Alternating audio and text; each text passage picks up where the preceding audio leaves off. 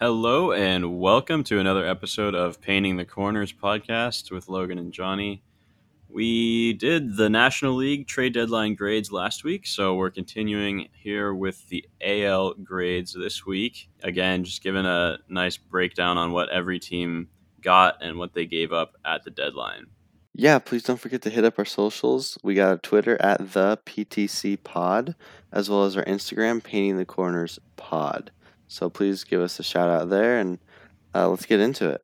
All right, and make sure to stick around till the A L East because, as mentioned last episode, we got a special guest joining the podcast from the Tampa Bay Rays organization. Let's get into it.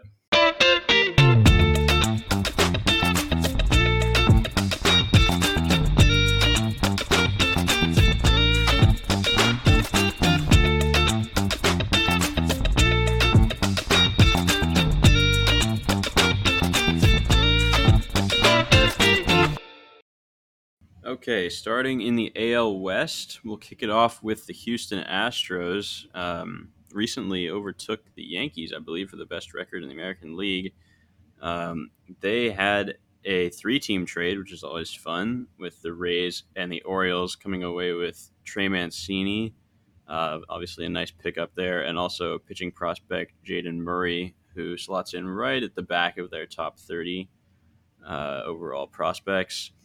And they also got Will Smith, lefty reliever from the Braves. We talked about that trade last week. And Christian Vazquez, a catcher from the Red Sox, as well as um, Mauricio Dubon, kind of fourth outfield type from the Giants earlier in the year. So the big one here is the Mancini deal, the three-team trade. I liked that one for them. They gave up Jose Siri to the Rays in that deal, which wasn't a big deal for them because Chas McCormick is having somewhat of a breakout season in center field, um, at least locking it down there this year. Um, so Siri was was an expendable piece for them. And on the flip side, they filled a gaping hole at first base because Yuli Gurriel has fallen off a cliff this year uh, offensively. So Mancini is definitely a good fit there positionally, and he's also a good fit because he's going from the deepest left field in baseball at Camden Yards now with the the new wall there to the shortest left field outside of the Green Monster, uh, the Crawford boxes out in Houston. So that will definitely be favorable for him. He's already taken advantage of that a couple times in some post-deadline games. So, yeah, I like that move for Houston. I like the Christian Vazquez move as well. We had mentioned them as a clear target for Wilson Contreras, but seems like they kind of shied away from him with concerns about his game calling and his ability to learn the new pitching staff in time for the playoffs. So it seems like they pivoted a little bit to Vazquez, which honestly isn't isn't too much of a downgrade. Obviously, Contreras is a superior offensive player, but Vazquez is is no slouch, especially for a catcher. And he also has a much better reputation for framing, game calling, et cetera. As for what they gave up, we mentioned Siri. Uh, they gave up Jake Odorizzi, which we broke down uh, a little bit with the Braves in that Will Smith trade. Didn't really understand that from their perspective, just because starters are generally more valuable than relievers. But at the same time, Odorizzi was seventh on their starting pitching depth chart with McCullers coming back from injury. All the same, though, it's uh, always... always a little perilous to trade away starting pitching depth because we know how fast that can change. Guys get hurt, kind of run into a wall late in the season, workload's getting high. So that, you know, it could come back to bite them, especially in the playoffs when guys are, are running on fumes. But as long as Will Smith pitches well out of the bullpen, I think they'll be fine with that trade.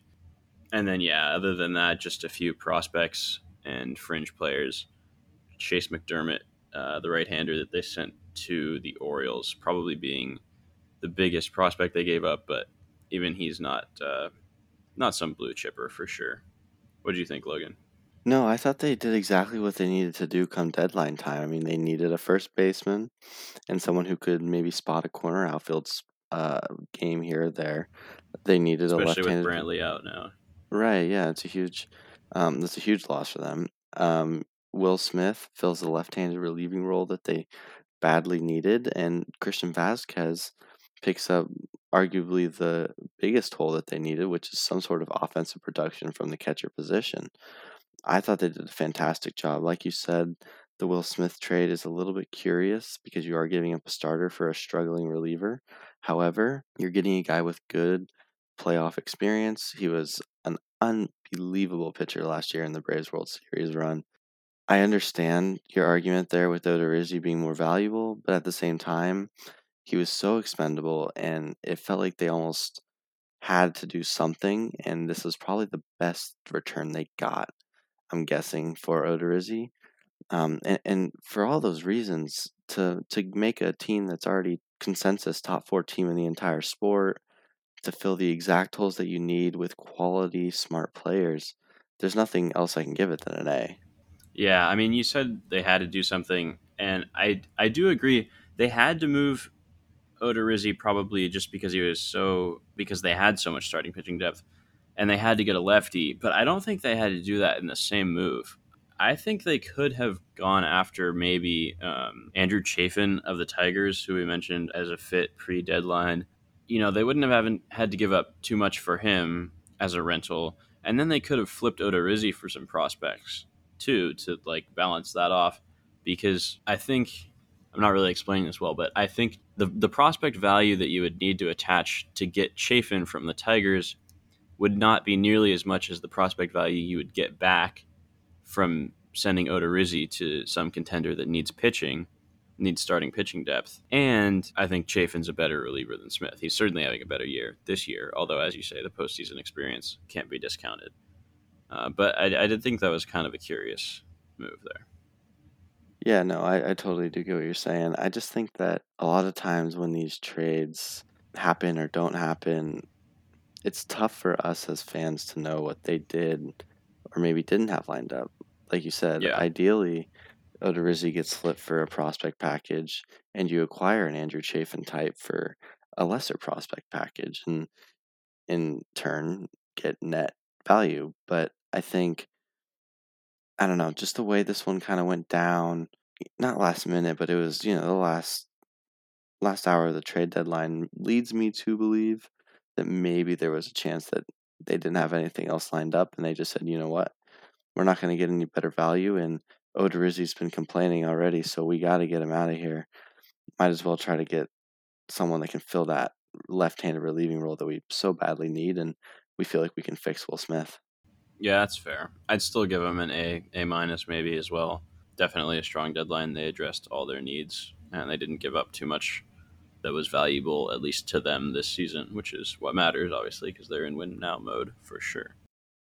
All right, let's move on to the Mariners, looking to end the longest postseason drought in American sports history, and they took a big step toward that for sure this deadline, acquiring arguably the best pitcher on the market in Luis Castillo, who is controllable not only for this year, but also for next year as well. That was really their only big move. They got Carlos Santana, first baseman D H uh, from the Royals. He's just a rental. And they also got injured starter Matthew Boyd. Don't know if he's going to factor in very much. And backup catcher Kurt Casale from the Giants, bench bat Jake Lamb from the Dodgers. So their only move was Castillo, but, I mean, what a move it was. That's uh, a huge boost for any pitching staff. Their front three is pretty daunting now. They did give up a lot to get him. They gave up their number, I think, one, three, and five or something prospects. Uh, according to M L B Pipeline, I think Baseball America had a bit of a different view on that. But either way, Noelvi Marte is a top, top prospect, top one hundred guy for sure. Edwin Arroyo has also been mentioned as a top one hundred guy. Levi Stout, not quite on that level, but a solid prospect. And then another prospect as well, Andrew Moore, uh, all in the Castillo deal. The other prospects that they gave up for those other guys were not nearly as significant, obviously. But it seems they overpaid, in my opinion, for Castillo, especially when you consider what the Yankees gave up for Frankie Montas. But at the same time, I don't know, can you really condemn them for it? Because they had to go for it this year. Um, this is the best chance they've had at breaking their drought in a long time. And getting Castillo is is definitely going to put them on uh, a good pace to maintain their hold on a wild card spot. It's it's really hard to say that you can lose a trade when you when you're breaking a drought like that and getting to the playoffs, and that would obviously mean so much for the city of Seattle. Yeah, I think the best way to think about this trade, if you're a Mariners fan, is you are winning the trade for the next two years and you're losing the trade for the five years that follow. But that's just the nature of trades. Like, you're going to have to win and lose. And ideally, it'd be awesome to fleece every single team that you trade with. But the reality is you're going to have to give up guys who end up being studs for genuine talent. And they're not giving up these upper echelon prospects for an unproven starter that's gotten hot.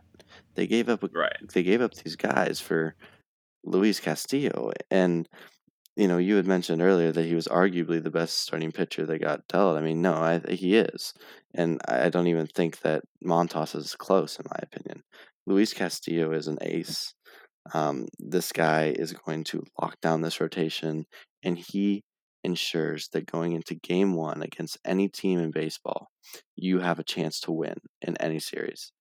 I genuinely feel that. Unless he's facing Jacob deGrom, I do not feel like there's anyone that he cannot match up against. He has that talent. Yeah, I one hundred percent agree. Totally. Uh, one other knock on the Mariners, though, is they do have a big hole at second base. Well, I shouldn't say a big hole. Adam Frazier is, while not a star by any means, at least he's not, you know, below a replacement level, but certainly an area that they could have improved upon significantly at the deadline. Even somebody kind of fringy like Donovan Solano from the Reds would have been a pretty significant upgrade there. So a little disappointed that they didn't do anything there, but all the same, this is a playoff team for sure. And, you know, I feel like anything, I feel like the, the, uh, the lack of getting a second baseman at the deadline will be vastly overshadowed by the fact that they actually make the playoffs this year. No, totally. And like you said, like, the second base position is weak, no doubt, but they're in, I mean, they would have to do a fairly sizable overhaul of that offense to make it a scary, potent playoff lineup. Yeah, you have nice pieces. I mean, Ty France is a nice piece. Obviously, J-Rod is a is a ph- phenomenal piece to build around. Like Jesse Winker, Eugenio Suarez, J P. Crawford. You know, you're you're not running out enough talent that makes the lineup scary. So yeah, they're and, winning on the strength of their pitching staff. Right, and and that's what they're going to have to win on in the playoffs. And they're no doubt a team that can get hot and can get lucky. I just don't see them making a deep playoff run. But like you said, that's not the point. The point isn't to go win a World Series. Could it happen? Sure, it can happen to anyone. You make the playoffs, you never know. But their goal is to make the playoffs. You get over that hurdle. Now twenty twenty-three, Luis Castillo's final year, you still got Robbie Ray. You get another year under your belt of George Kirby, Matt Brash, and Logan Gilbert. Like, this rotation is going to be very, very, very, very good. And all they need to do is upgrade a little bit of that infield offensively, and they're going to be a scary team for twenty twenty-three, no doubt. Yeah, one hundred percent. I mean, they have said that they are committed to J P. Crawford at shortstop, but I would not be surprised to see them playing in the deep end um, for the shortstop mix this offseason with Trey Turner, potentially Carlos Correa, almost certainly Carlos Correa going on the open market this offseason. Kind of getting ahead of ourselves a little bit, but right. Mariners are going to be good. They're almost certainly going to go to the playoffs this year, and that makes it all worth it. Prospects are cool, but parades are cooler, as they say. So yeah, that's an A for me. Yep, can't give it anything other than an A. They're trying, and it was a smart move. So um, let's talk about a team that necessarily didn't need to try based on their record, but didn't really accomplish much, and that's the Texas Rangers. All they did was acquire Mark Mathias and Anton Kelly, who now slots in at fifteen in their top thirty prospects as a left-handed pitcher. And they traded away Matt Bush. Now, that's a pretty underwhelming deadline, no matter who you are. I just don't know what the plan was. Like, okay, you trade away a controllable reliever fine. We've we've already said that we believe that that's the route to go. So you get back some solid return. Um, I don't know if I'd call that a solid return, honestly. Anton Kelly, he's in high A. He's walked fifty-two in ninety-one innings, so that's clearly yeah. an issue there. Uh, he has good strikeout stuff. He struck out one hundred nineteen, but, I mean, Mark Mathias is fifth infielder, sixth infielder type. He has versatility, but he's never hit at anything approaching a league average rate in the majors, and there's really no reason to expect him to turn it around all of a sudden. So they must have seen something in Kelly. An area scout probably said, hey, I think we can make an adjustment with this guy. I think we can fix his command. But that's a somewhat of a gamble to take, you know, trading a, a pretty valuable reliever. Bush, I mean, he's got a sub three E R A, and he's got two more years of control after this. So that's um, it's a pretty nice piece for the Brewers. Obviously, you know, the the uh, fickleness of relievers being what it is, there's certainly no certainty with that. But still, I mean, it's a valuable trade piece, and it doesn't seem to me like they got very much back for that. No, I would tend to agree. I don't think I'm as harsh on the return. I don't feel like Matt Bush is, well, granted, he is controllable.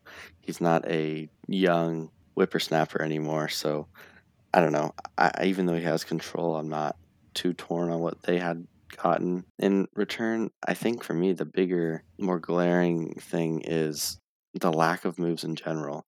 Yeah. And and I know we've mentioned this in the N L preview, like, we're both pretty firm believers in committing to something.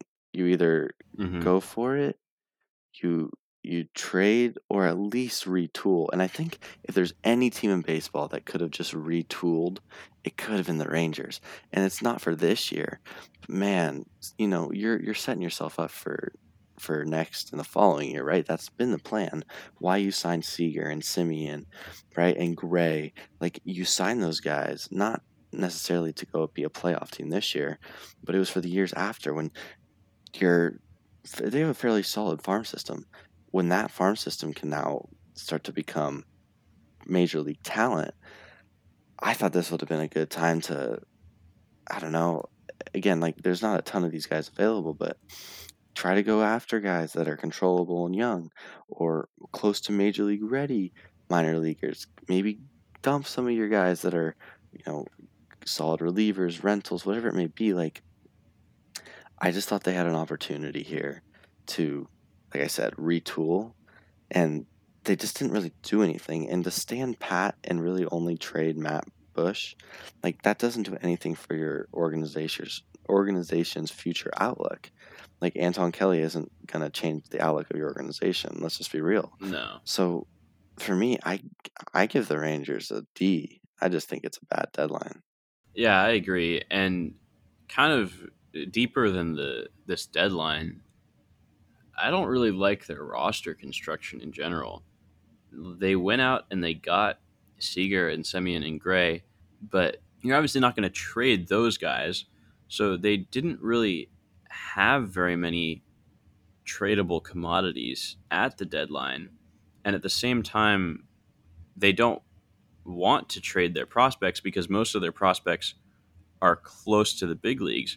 So they're in a bit of a tough spot there of their own making, wherein they just they don't have very many pieces to trade, but at the same time they desperately need to get better for the next couple years. So yeah, it's not a not a good position to be in, especially their record being what it is this year. They've disappointed a lot after making those moves this offseason. So yeah, I'm gonna agree with a D there. Yeah, so sorry, Ranger fans, but hopefully, hopefully your uh, prospects can, can maybe lift you guys to something better next year. But we can discuss this in our Outlook video that we'll get out here fairly soon. It just, I agree with you. Roster construction is a big issue down in Texas. So let's talk about another team that struggles with roster construction, the Los Angeles Angels. um, so they had a they had an interesting deadline because It was it was some of the moves they made at the time seemed very curious. And at the end of it all, when you see the big picture of everything that they did, I think it kind of seems to make more sense. Um, so let's talk about what they got. The biggest addition that the Angels had was Logan Ohapi, their number one overall prospect now, playing catcher for them that they got from the Philadelphia Phillies. This guy has legit power, um, really one of the elite catching prospects in the entire sport at a time where we have a lot of really good catching depth. You're not going to hear much about him. Um, but yeah, he, he is legit. They also were able to acquire Jesse Chavez just to kind of give them innings and quality innings at that out of the bullpen, uh, while also getting their number eleven prospect, major league ready prospect, Tucker Daviston, starting pitcher, who we all know the Angels can never get enough starting pitching. Um, they also acquired Bicky Moniak, a former one one baby, uh, meaning first overall pick in the draft. Now is probably out for the year after he broke his hand trying to bunt. That's why you don't bunt. But at the end of the day, he is out for the year most likely. Um, they got a couple other small pieces like Tuki Toussaint and Jadel Sanchez, who now slides in at number twenty-nine in their system. But they did give up some big-name guys. And, and the first one was Brandon Marsh, who was a controllable center fielder. Raisel Iglesias, who is their big splash reliever that they just signed, and then big splash starting pitcher, though a rental, in Noah Syndergaard. The reason I say that it was an interesting deadline that didn't piece itself together until you saw the big picture was because they started by trading away Brandon Marsh, and this is without getting Bicky Moniak. So we're thinking, why are we trading away a controllable outfielder who obviously has upside, who does not yet really had a chance to cement himself? Yeah, he's played bits and pieces the last couple of years, but it's not like he's been given three, four years to prove himself. And then they go and they trade Noah Syndergaard away and get Bicky Moniak. So, okay, maybe you'd rather give Moniak a chance and you like the return you got from Marsh, this, that, and the other, okay. And then at the last minute, one of the last trades that came through, Raisel Iglesias being shipped out, which I've heard a lot of backlash on, though I do like. I think getting rid of a guy who is owed that much in your bullpen for a team that is just struggling to make smart financial moves was a great move for them. That's all I really have to say about the Angels, to be honest. I thought they had an interesting, yet put it all together, not a terrible deadline. Yeah, I, I would say this is a good deadline. They definitely got creative, which I always appreciate. Nobody saw this coming. The Marsh trade was way out of left field. Literally, that's where he plays.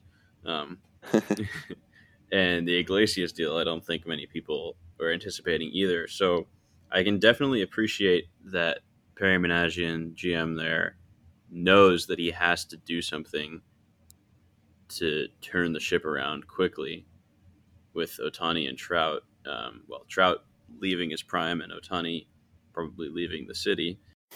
But I think Ohapi will be huge for them because he's in the high minors. He's raking. I think he hit like four home runs in four games or something like that recently. Um, yeah. Marsh was a good piece, but you know, obviously you have Trout in center. Uh, they were hoping for the what feels like fifth year in a row that Adele can figure it out in right. Their most glaring need was not in the outfield. Their most glaring need actually wasn't even a catcher where they did improve. It was in the middle infield where they didn't do anything. But I don't know. That's a battle for another day. Maybe this uh, offseason they can improve that. But yeah, I think the trades they did made they did make worked solid. Syndergaard, they had to give up. I honestly was not confident going into this deadline that they were even going to sell at all. So I'm glad they gave up Syndergaard. There was no point to holding on to him. He's a rental starter. Um, they got at least something for him.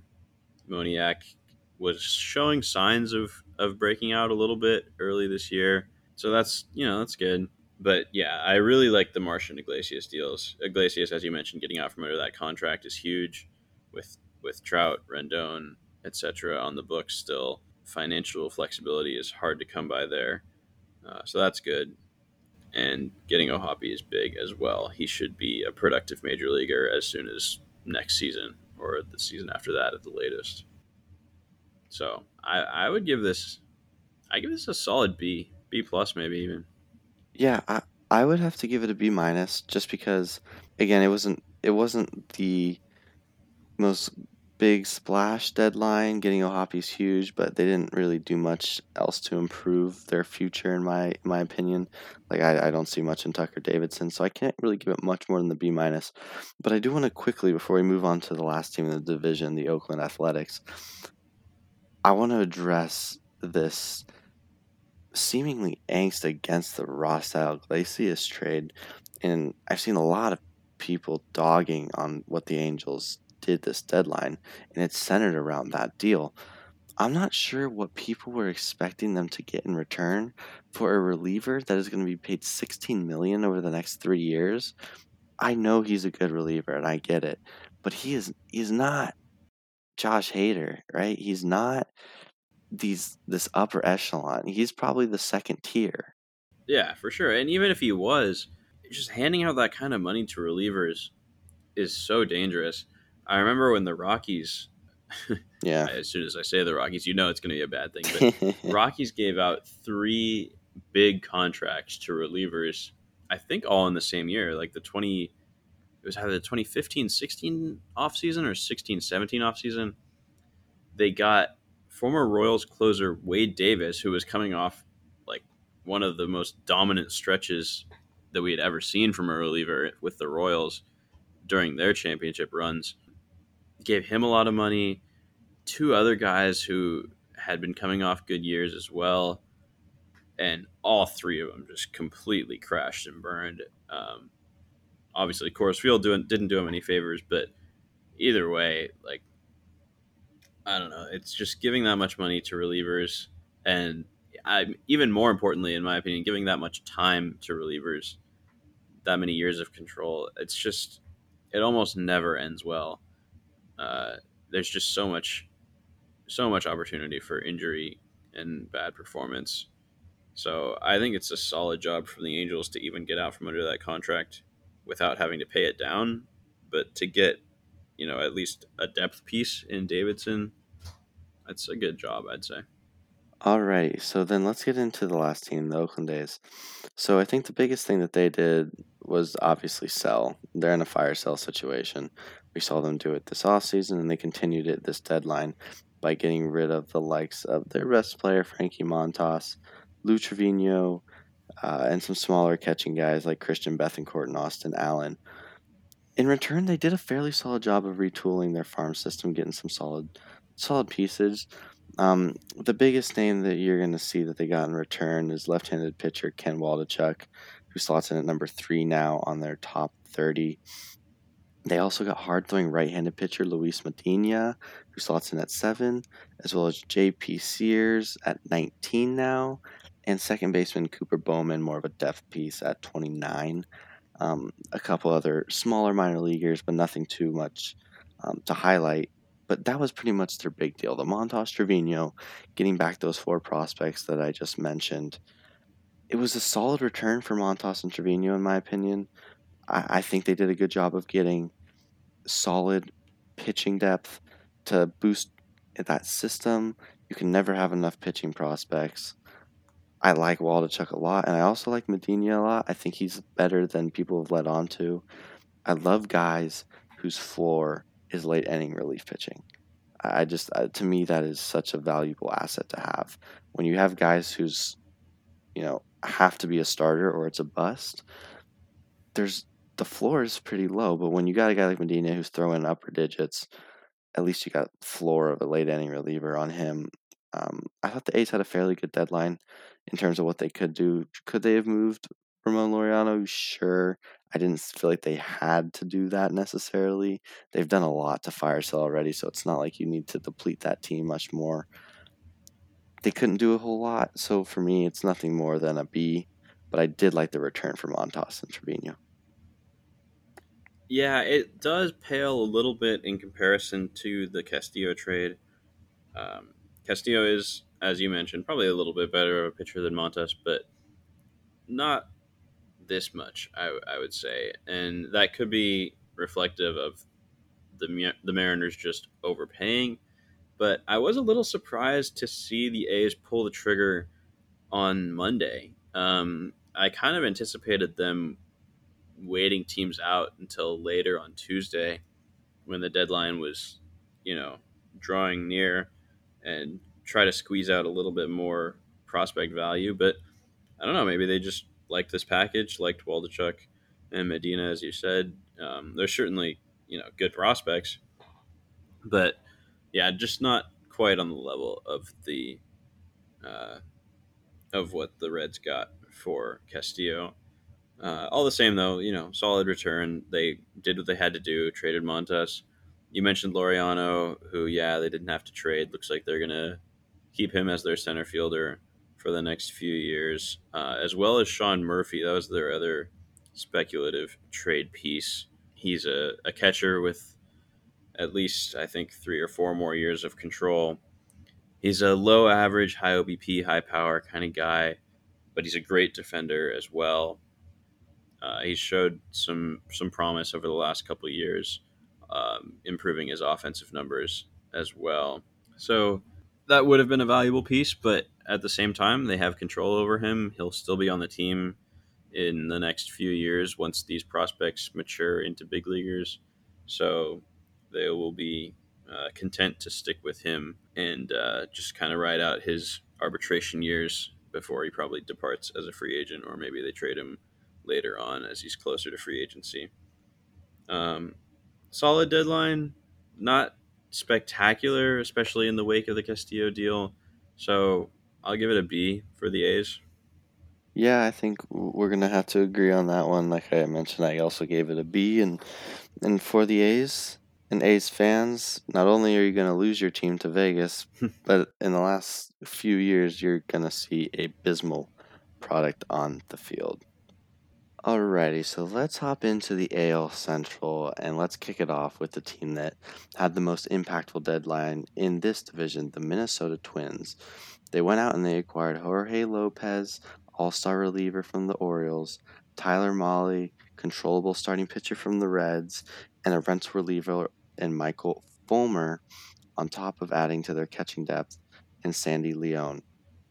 They definitely took a hit in their system. For Jorge Lopez and Mahle, they had to give up fairly significant depth and, and some pretty good guys as well, including Kade Povich, Spencer Strier, Steve Hajar, Christian Encarnacion Strand as well, amongst others. Their system definitely took a hit, and it definitely took a step back in the depth department. However, in a division that was up for grabs, and in a division where the other contending teams sat down and did absolutely nothing, the Twins went out and got very good Major League talent. Jorge Lopez is controllable until twenty twenty-four, Mahle till twenty twenty-three.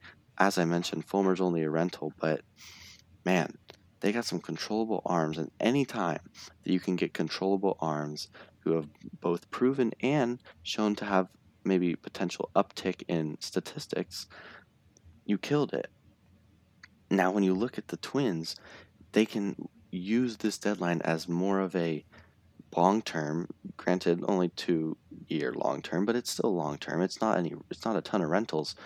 It's it's a long-term acquisition that's going to help them this year and next year.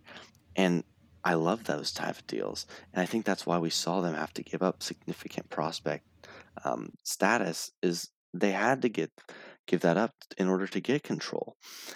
I like what the Twins did, especially considering what the other teams in the division failed to do. Yeah, that's exactly it. That's the most important thing for sure.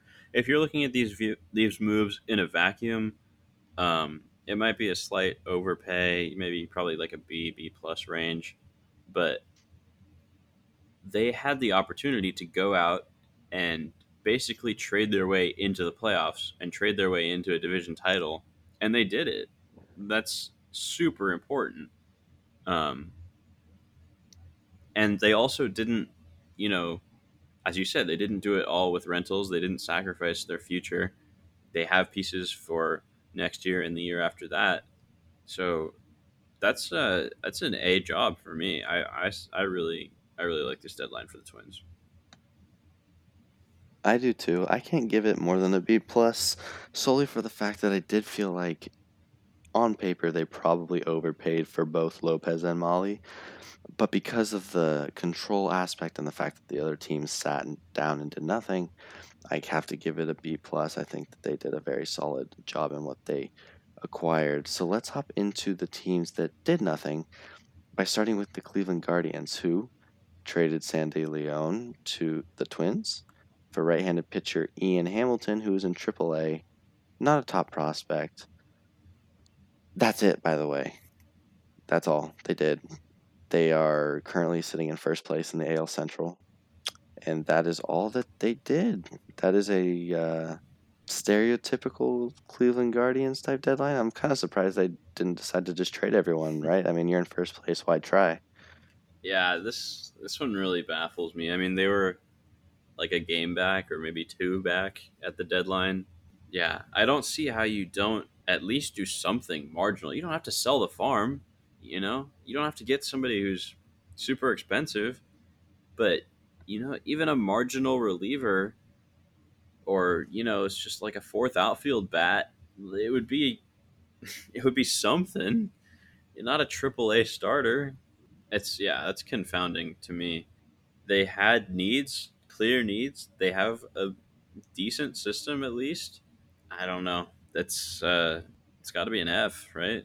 How can you be in? Oh, I mean, yeah. How can you be that close to first place and not even try? No, it's an F and a half, and it's not like they're a surprising team to be as close as they are because they have the starting pitching. We've known that for years. They're always going to have the starting pitching. They had a chance to make some real impact moves, and like you said, they didn't have to go and get freaking Juan Soto. Like, go get me Ian Happ. Like, give me something. Boost the morale in the clubhouse and just get us to the playoffs without having to sell the farm.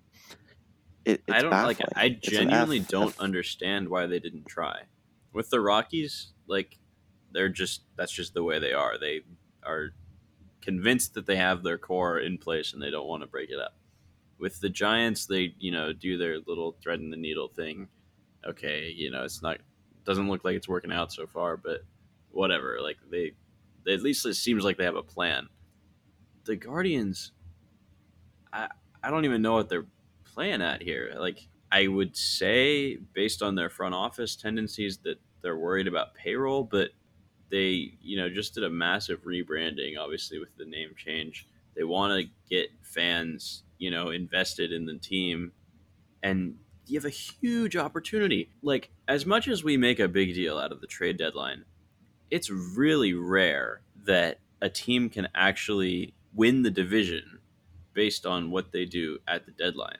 And three teams in this division had that opportunity, and only one took it, the Twins. Exactly. And let's get into the other team that, let's just lead off.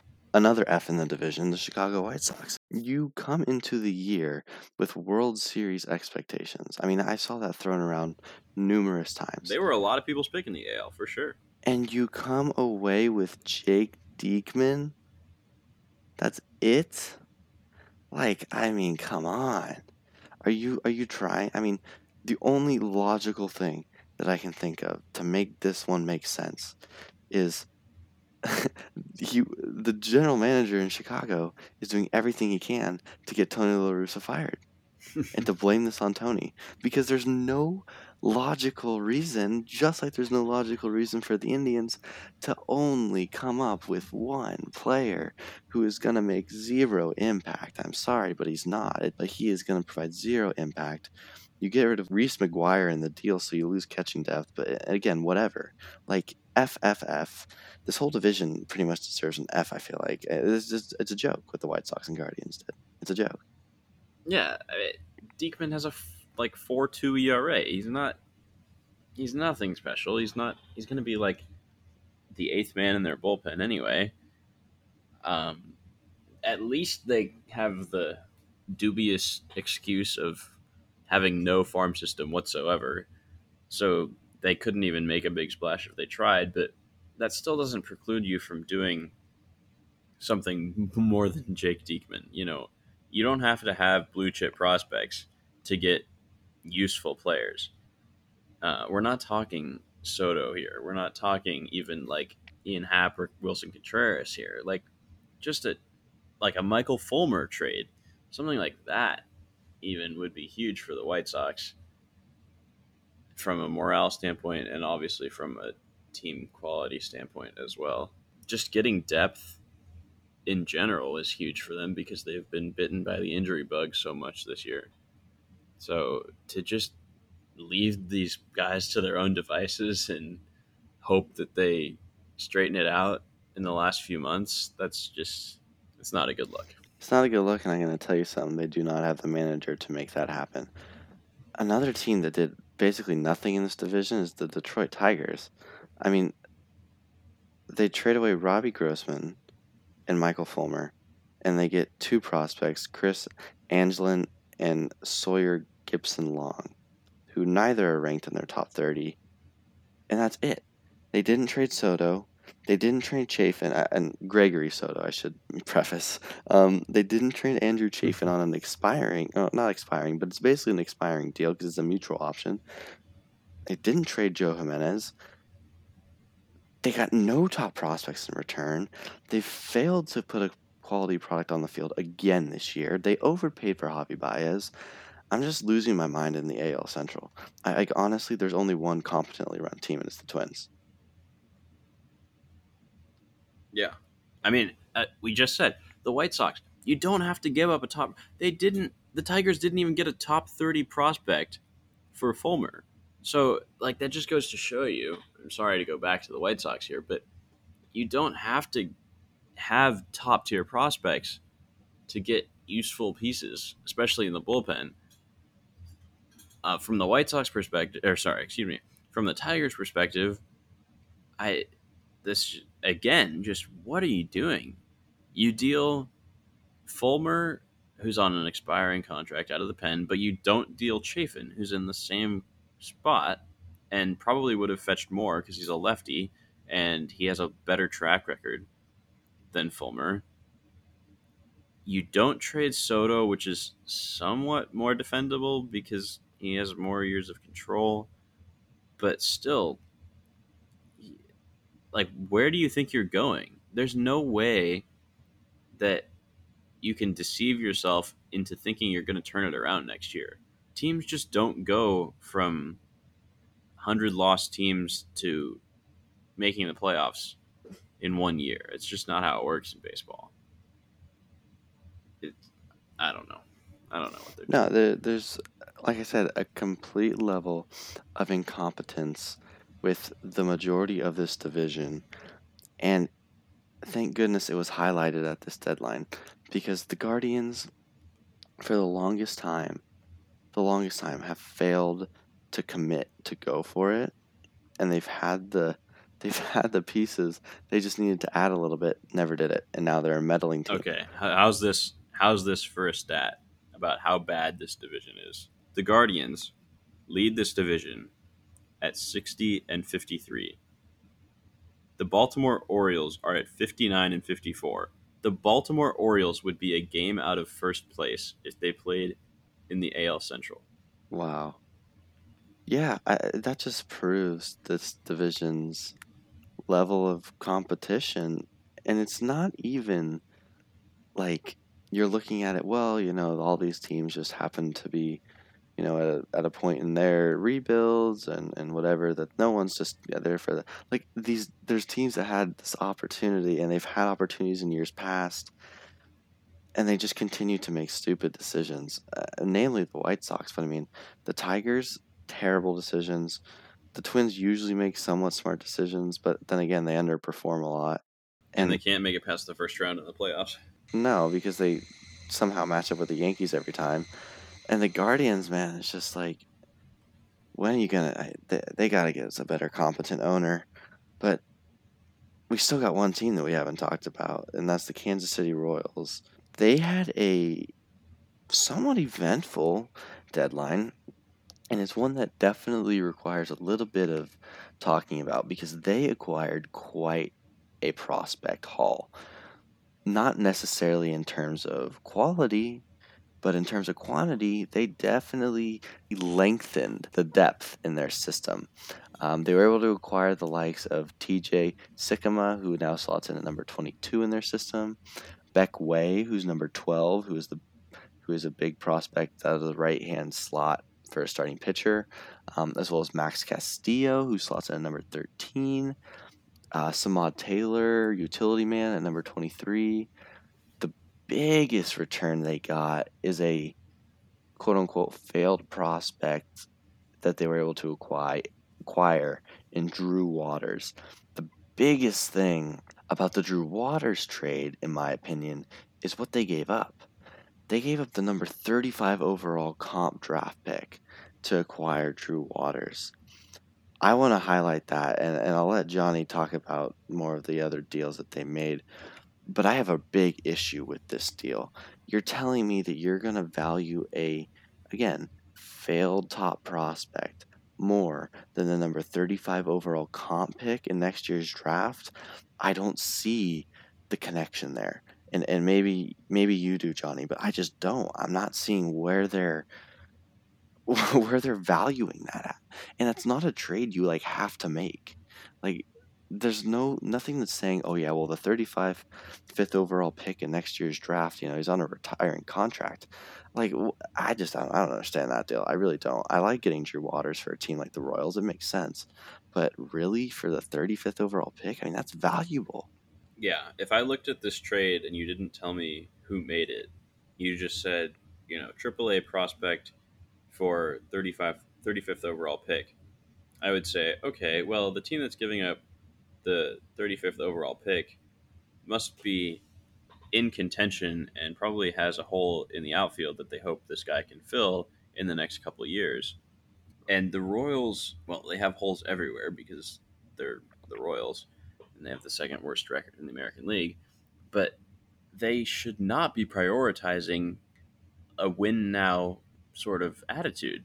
No, they're not going to compete in the next few years. You have to build up from the bottom, and a first round draft pick, a late first round, early second round draft pick is, is huge. I understand that Waters used to be good, but unless they have, you know, some sort of intel on on you know why he struggled, they think he can fix it. They think they can fix him.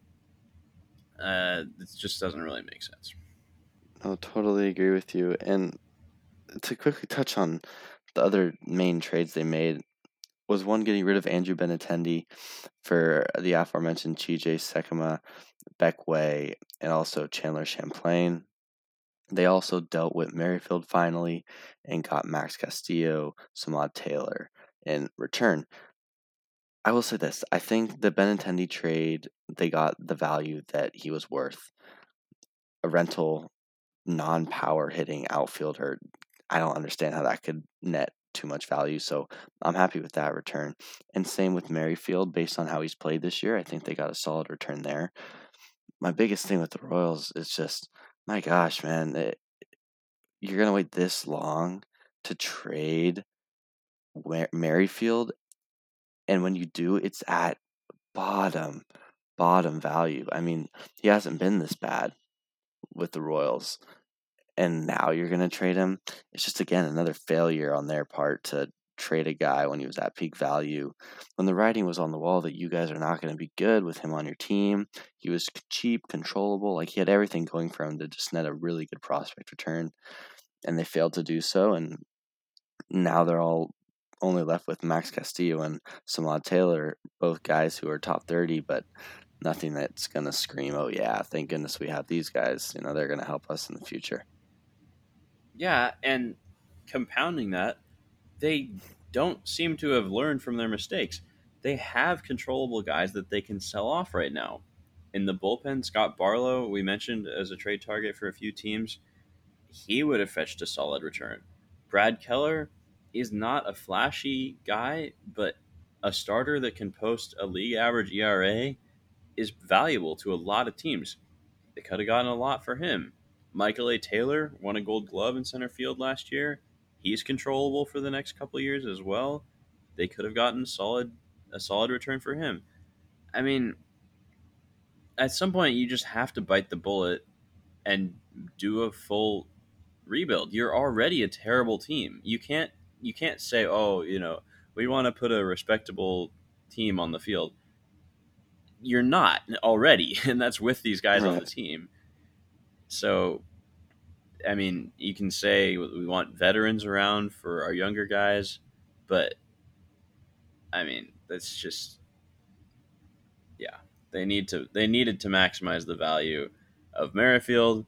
They didn't do that, and they didn't learn from that mistake. They needed to va- maximize the value of the guys they have right now that are controllable. They didn't do that either. So I don't know.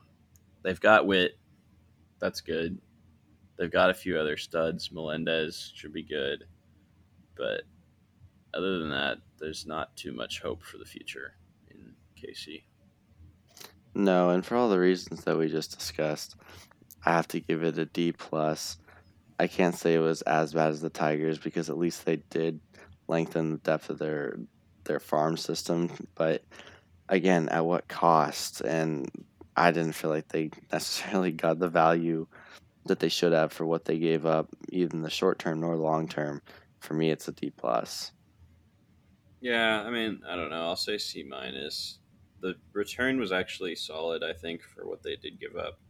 But just the lack of creativity and even, I don't know, just not even creativity, just the lack of boldness. Like, come on, seize the initiative. You know, you have you have pieces, didn't trade them. So, yeah, C- for me. Moving on to the A L East here, we've got Ethan Sakata, our special guest, interning in the Tampa Bay Rays organization. Um, how's it going, Ethan? You want to tell us about your uh, internship? Yeah, first of all, uh, thank you for having me on. Um, I've listened to a couple of your guys' episode, and uh, I've enjoyed both of your guys' insights, and especially the trade deadline. It's one of the most fun parts of the year other than the draft and, you know, during the hot stove season in the winter. So, uh, yeah, first of all, I want to thank you guys for having me on, and uh, yeah, I'm excited to be here. Um, about my internship, so the Rays uh, use a technology called Hawkeye, which is, you know, similar to TrackMan and Rapsodo, but they have video recordings of the skeletal biomechanics as well, along with velocity and, you know, all the pitches. Um, every single pitch and play is recorded, and I specifically do it for the Charleston River Dogs, which is their single A team. Uh, so after their home games, I hop online uh, three hours after their game. So it would be around, you know, anywhere from ten p.m. to eleven p.m. on the West Coast time. And first, I would adjust the alignments that they have. So make sure that uh, the gumbo, which says what the play is, like what happened in that play, to the video action. So first I link that up and align that. And then, um, yeah, I mean, there's a lot of complicated things in there, but I reprocess it and then convert it into a M P four. So it's easy for, um, you know, the front office to analyze that data from Hawkeye. So, uh, yeah. And next week, uh, I'll be able to do some games on uh, the triple A team, the Durham Bulls as well. So um, it's exciting to see, you know, some of the players you played against or you might be familiar with um, or on those, you know, if it's the River Dogs or the opposing team. Um, it's interesting seeing all the players and some players you see on the prospect list. Yeah, that sounds awesome. Thank you for joining us. You want to talk a little bit about your playing background? Yeah, so Um, I played fourteen years of baseball, um, went to Sage Creek High School in Carlsbad, uh, won a C I F championship there. Um, I was a pitcher ever, ever since I was young and uh, played two years at Palomar. Unfortunately, both of my seasons were canceled, so um, you know, I only played half a season in twenty twenty, but uh, you know, being in that environment and playing at a high level definitely helps you, give you an eye for how good players are and, and what are some things or characteristics that good players have. Um, yeah, and then, you know, now I'm at U S C studying business. Um, I'm into real estate, and then, you know, later down the line, um, I would w- want to be in the M L B front office. Um, and there's correlation between uh, real estate and baseball. Um, you know, one of the real estate podcasts I was listening, the former Astros assistant G M was on, Uh, he's not with the team because he was involved with the cheating scandal, but you're always projecting stuff. Uh, you're projecting players, and then for realty, you're projecting cash flows. And, you know, some decisions you have to make, like buying or selling, that's similar to, you know, trading. So there's definitely a lot of correlations there. So, um, you know, definitely excited about my future process that I'll be involved in. Uh, one day, I uh, hope to become a G M or president of baseball operations. Yeah, that's really exciting, man. So uh, just to give the viewers a quick background from how we got to know Ethan, uh, he, as he said, he played at Palomar uh, Community College, and, and so did I. I came in a year after him, and we obviously got to talking and, and found our love for baseball to be a uh, a universal thing, and, and that's kind of how things kicked off. Um, and and I think to his credit, when he's talking about being able to see guys at the college level, and let me know how you feel on this, Ethan, but when you're at a junior college, you see guys who are going to go N A I A, Division three, Division two, D one, and get drafted. So you see the entire spectrum, and you can really see the, what, what differentiates guys from Division one and drafted or Division two and D one. Yeah, I definitely agree with that. And, you know, there's sometimes highly touted guys, um, players who are D one bounce backs or played in the area codes or always have um, co- consistent interactions with scouts. Um, and then, yeah, there's also the D twos and D three level players. So especially in Southern California, I mean, you know, it's up there with the Florida and Texas JUCOs. So, um, you know, every... every team essentially has at least one dude who can, who has a potential to play professional baseball. So, you know, sometimes running into those players, it's really interesting and uh, exciting to see. And, and then, you know, a few years down the line, you follow them and you see them get drafted. Uh, for me, since, you know, when I was a freshman, you know, there are a couple of dudes that are now uh, getting drafted this year or a couple of years into pro ball. So yeah, and even um last year during COVID, I was uh in a fall league, and one of the showcases that I played in, uh Ricky Tiedemann, he's a top one hundred prospect on the Blue Jays, and mm. I saw him up close. He's I mean listed at six four, six five, and I mean he looked bigger than that. I mean, you know, he was already throwing ninety-five as a eighteen year old sidearm. His comp- comparison was Sean Manaea, uh, but you know, even though he was only a third rounder last year, it's interesting seeing some players make, you know, massive development jumps. So, uh, really exciting to see JUCO players, especially because some players, you know, they might not have their uh, physical frame yet, and then a couple years later, they grow into their frame, and now they're a completely different player from when they were in high school. Yeah, no, that that's great points. So let's, uh, if you're ready, Ethan, let's get into breaking down these A L East trades and, and what teams did and did not do. Um, so let's kickstart it with the Yankees, um, you know, the big boys. So we know what they got. They, they went out and they got Andrew Benintendi, Frankie Montas, along with Lou Trevino, Scott Efros from the Cubs, Harrison Bader, and they did add a prospect in the Gallo trade in Clayton Beater. Um, they did lose quite a few pitching prospects, um, as well as Cooper Bowman, a second base prospect, aforementioned Joey Gallo, and they did trade away from their starting pitching depth at the major league depth level uh, with Jordan Montgomery. What were your thoughts on what the Yankees did this deadline? I think overall, I mean, they definitely got better, but the one move I didn't like was trading away Jordan Montgomery.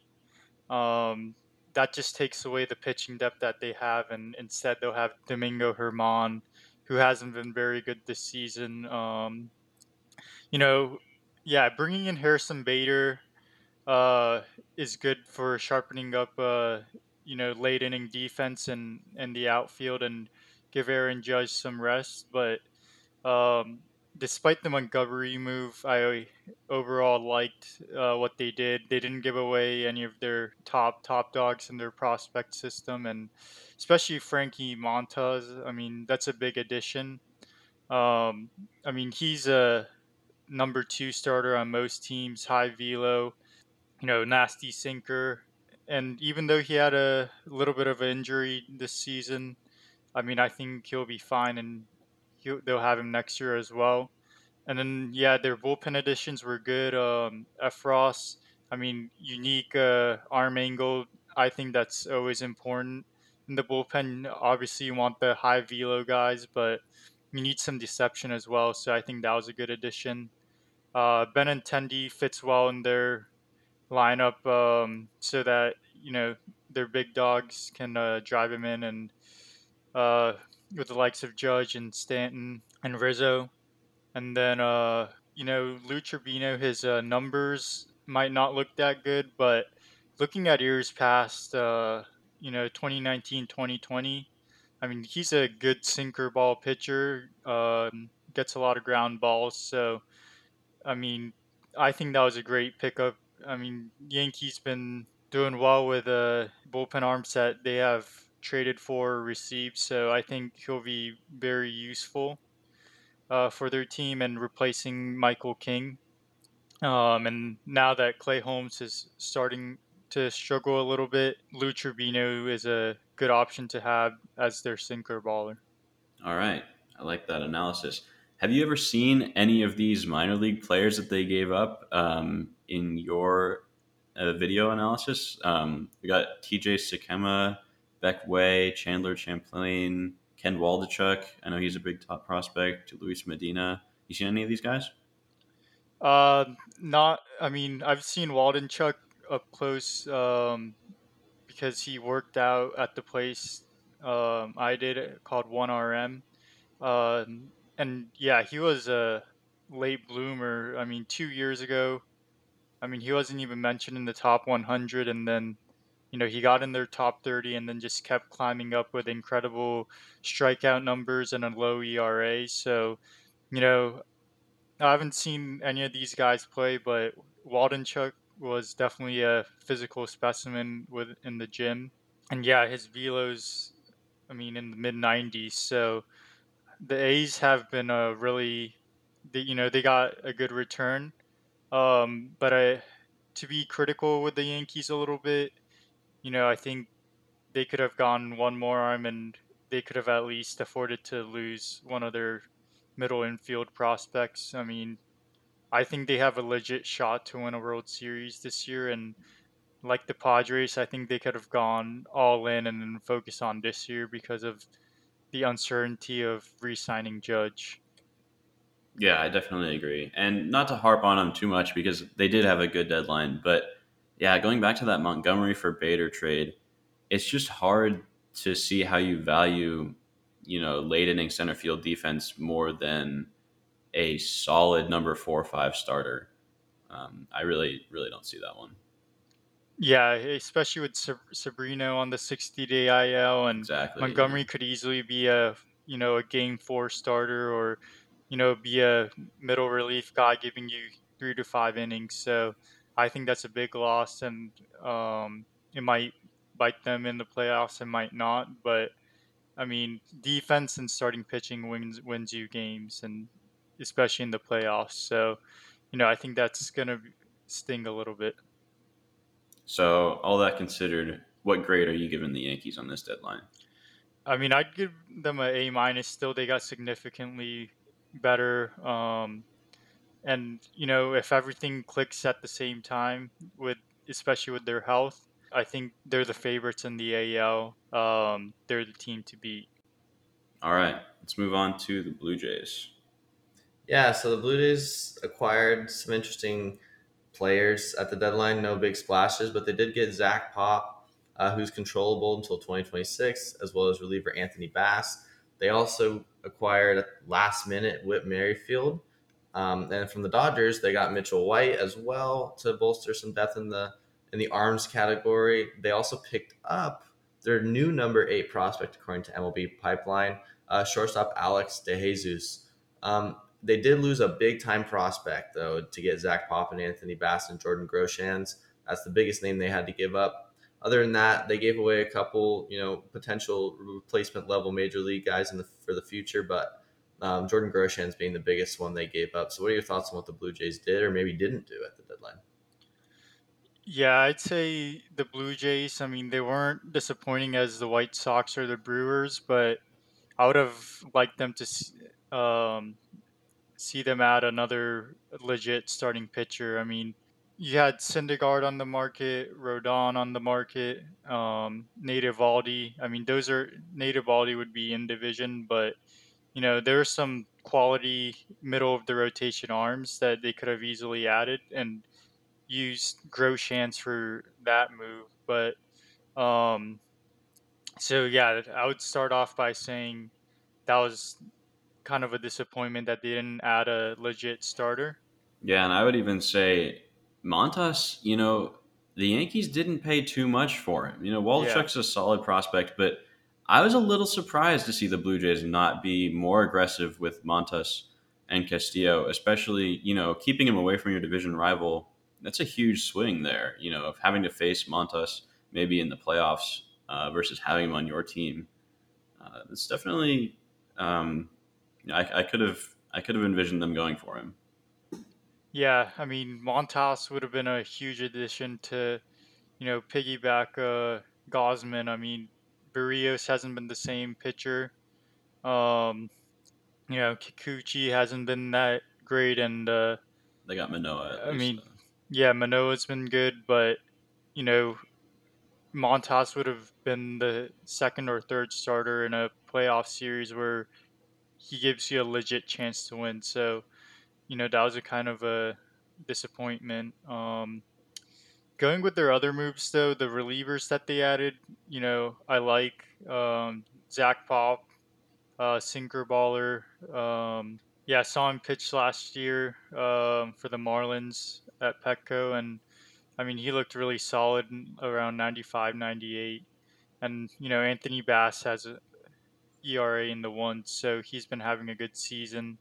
Um, regarding Merrifield, I mean, his value is not the same as it was a few years, few years ago, so you can't expect, you know, too much out of it, but it does add depth within their positions and, uh, you know, give it a top of the order or a bottom of the order bat that can balance it out a little bit. But, yeah, I mean, they could have used uh, Groshans as a trade piece for potentially Montas, like you said, and even, you know, with other pitchers too, like Syndergaard was in was a big name, uh, you know, looking to go there. So, you know, I'd give them around a C plus for their off uh, their uh, trade deadline moves.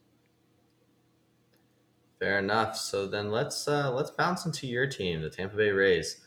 Um, they weren't super busy per se, but they made a lot of Tampa Bay Rays-esque moves in getting uh, David Peralta and Jose Siri to secure that outfield, as well as picking up Garrett Clevinger from the Dodgers.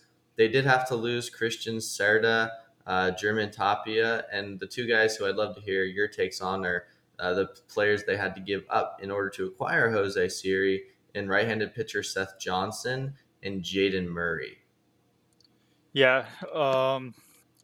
with the players that they gave up, uh, I know Seth Johnson a lot more because of, you know, I'm look, looking at um, their top ten prospects. But, you know, he seems like a good arm. Um, he was uh, he had Tommy John this year. So, I mean, you know, there is some, you know, risk to him. But I think, yeah, they gave up too much in order to just get Jose Siri. I mean, Jose Siri has, you know, good power and speed, but he hasn't really shown it yet. Uh, he hasn't proven it yet. Um, so I think they could have used Seth Johnson for a bigger piece, but, you know, essentially in terms of trades, it's about what each team values, right? So um, if the Rays thought Siri was a um, worth trading your number six prospect essentially on M L B dot com, then um, it is what it is. But in terms of their other moves, uh, David Peralta, you know, that was one of the moves that I wrote in my trade deadline report that I sent to the Rays. Uh, so I think that was a good acquisition. Um, even though he's a rental, you know, he could add a little bit of that thump and power that they need in their lineup, and their outfield has been um, horrendous in terms of offensive production. So um, that's an upgrade there, um, adding both Peralta and Siri. And uh, the Rays have just been struggling with a lot of injuries this year. So, you know, even though they have a really good young core that has around, you know, four to five years of control left with, you know, Boz, McClanahan, Franco, um, Ras- Rasmussen, um, and Patino. I mean, this year it kind of seemed like it was difficult for them to contend for the World Series. So, you know, I could understand some of the moves that they made, but some of the players I would have liked them to see were, you know, getting controllable players that would help them prepare for a World Series run within the next four to five years. So like Christian Walker uh, would have been a good fit there, you know, with his power. They desperately uh, need some power. So, you know, uh, and you know, some players like Donovan Solano were things that I had my eye on uh, to really balance out their lineup since, you know, they don't have a guy, I don't think, that has over an eight hundred O P S right now. So, um, but yeah, Clevinger was a good pickup, good lefty, uh, mid nineties. Um, you know, we saw when the Padres played, you know, he, he you saw potential in him. So, you know, I'd rate there around a B minus. I mean, I think they made reasonable moves and, you know, didn't go too crazy. So with all the injuries that they had, it made them kind of difficult, and they haven't been consistent like they've always been. So um, the moves that they made made sense.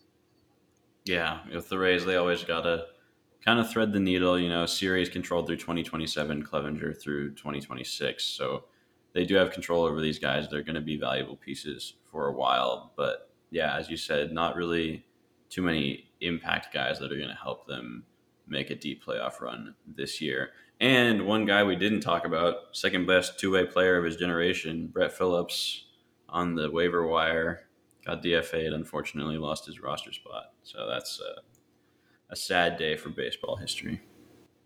Yeah, I mean, I think team chemistry is really important. So I mean, I'm sure it will be a sh- short-term loss, but, you know, you always need a guy in the clubhouse that's going to have a personality and just bring the team t- together and have a fun environment in the clubhouse. Exactly. Uh, that's an extremely good point. So speaking of Brett Phillips, so let's get to the team that ended up picking him up in the Baltimore Orioles, who now have control over Brett Phillips till twenty twenty-four, but that's not the big thing that they did.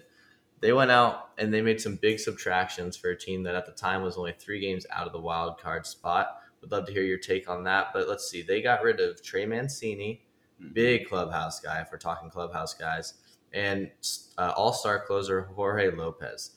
In return, they did get a solid return. They picked up Seth Johnson from the Rays, uh, who is now going to slot in in their eighth best prospect, as well as Chase McDermott, who is now their twelfth best prospect. In the trade for Jorge Lopez, they picked up Cade Povich, who's now slotting in at twenty-six on their top thirty, and some non-ranked uh, prospects such as Reinier Cano, Juan Nunez, and Juan Rojas. Yeah, I mean, essentially with the Jorge Lopez trade, it seemed like all their returns were, you know, potential relievers. Um, I would have liked that return to be a little bit stronger. Um, you know, maybe a a top ten prospect, since Jorge Lopez has been having a very good season and he has a lot of control left. Um, yeah, since I saw Jorge Lopez last year when he was a starter, I mean, he was ninety-five to ninety-nine with a sinker. So I always thought he had a potential to be really good, but looks like uh, the bullpen role really worked out for him. Um, Yeah, so I would have liked to seen a stronger return for Jorge Lopez.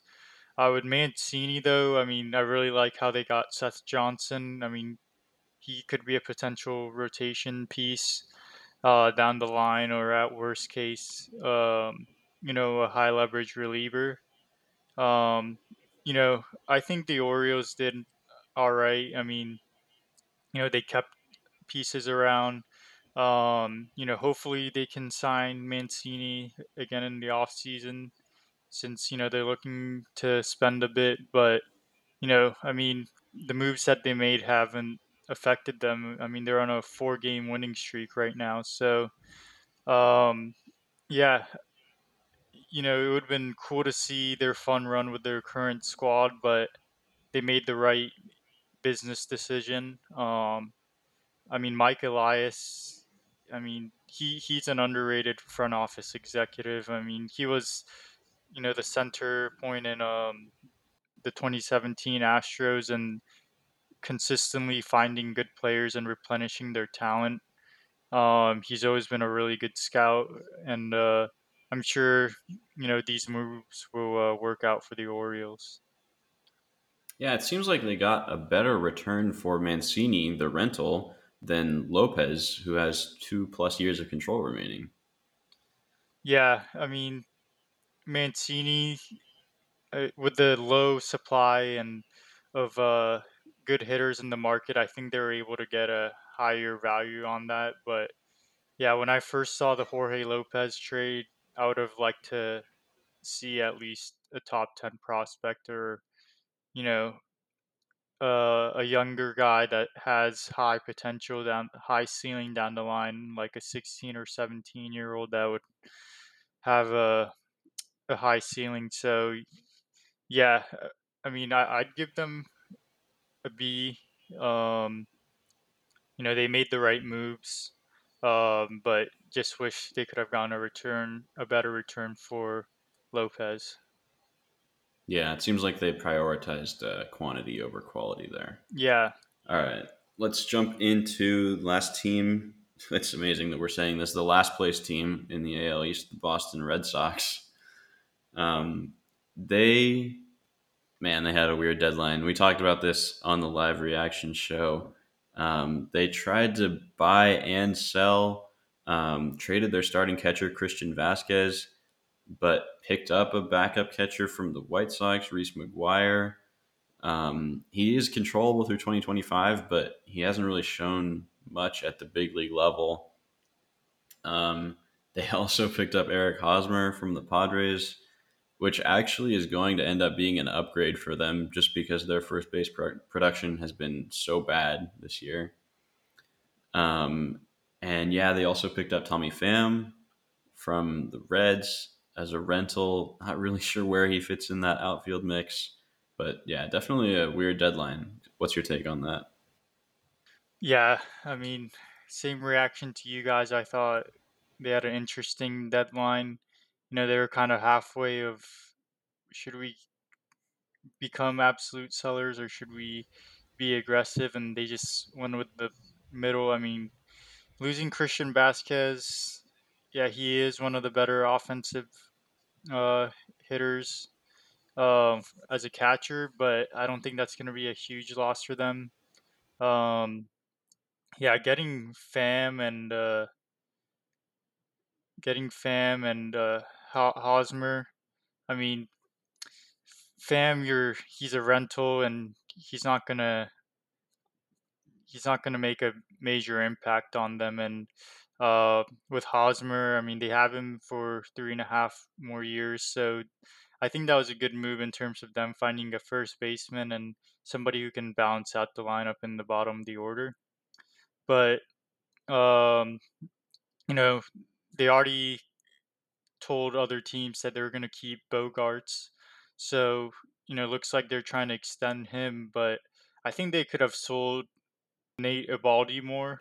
Um, Maybe they asked, they had too much uh, of an asking price for other teams to be interested, but you know, any team would take Nate Eovaldi. I mean, he could become a reliever, or he he could be a game three or game four starter in the playoffs. So um, I think they could have gotten a good return for Eovaldi. Yeah, um, yeah, and then you know, J D Martinez. I think they could have sold high on him as well. I mean, you never know with these players that are going to be rentals that if they're going to sign back with their team.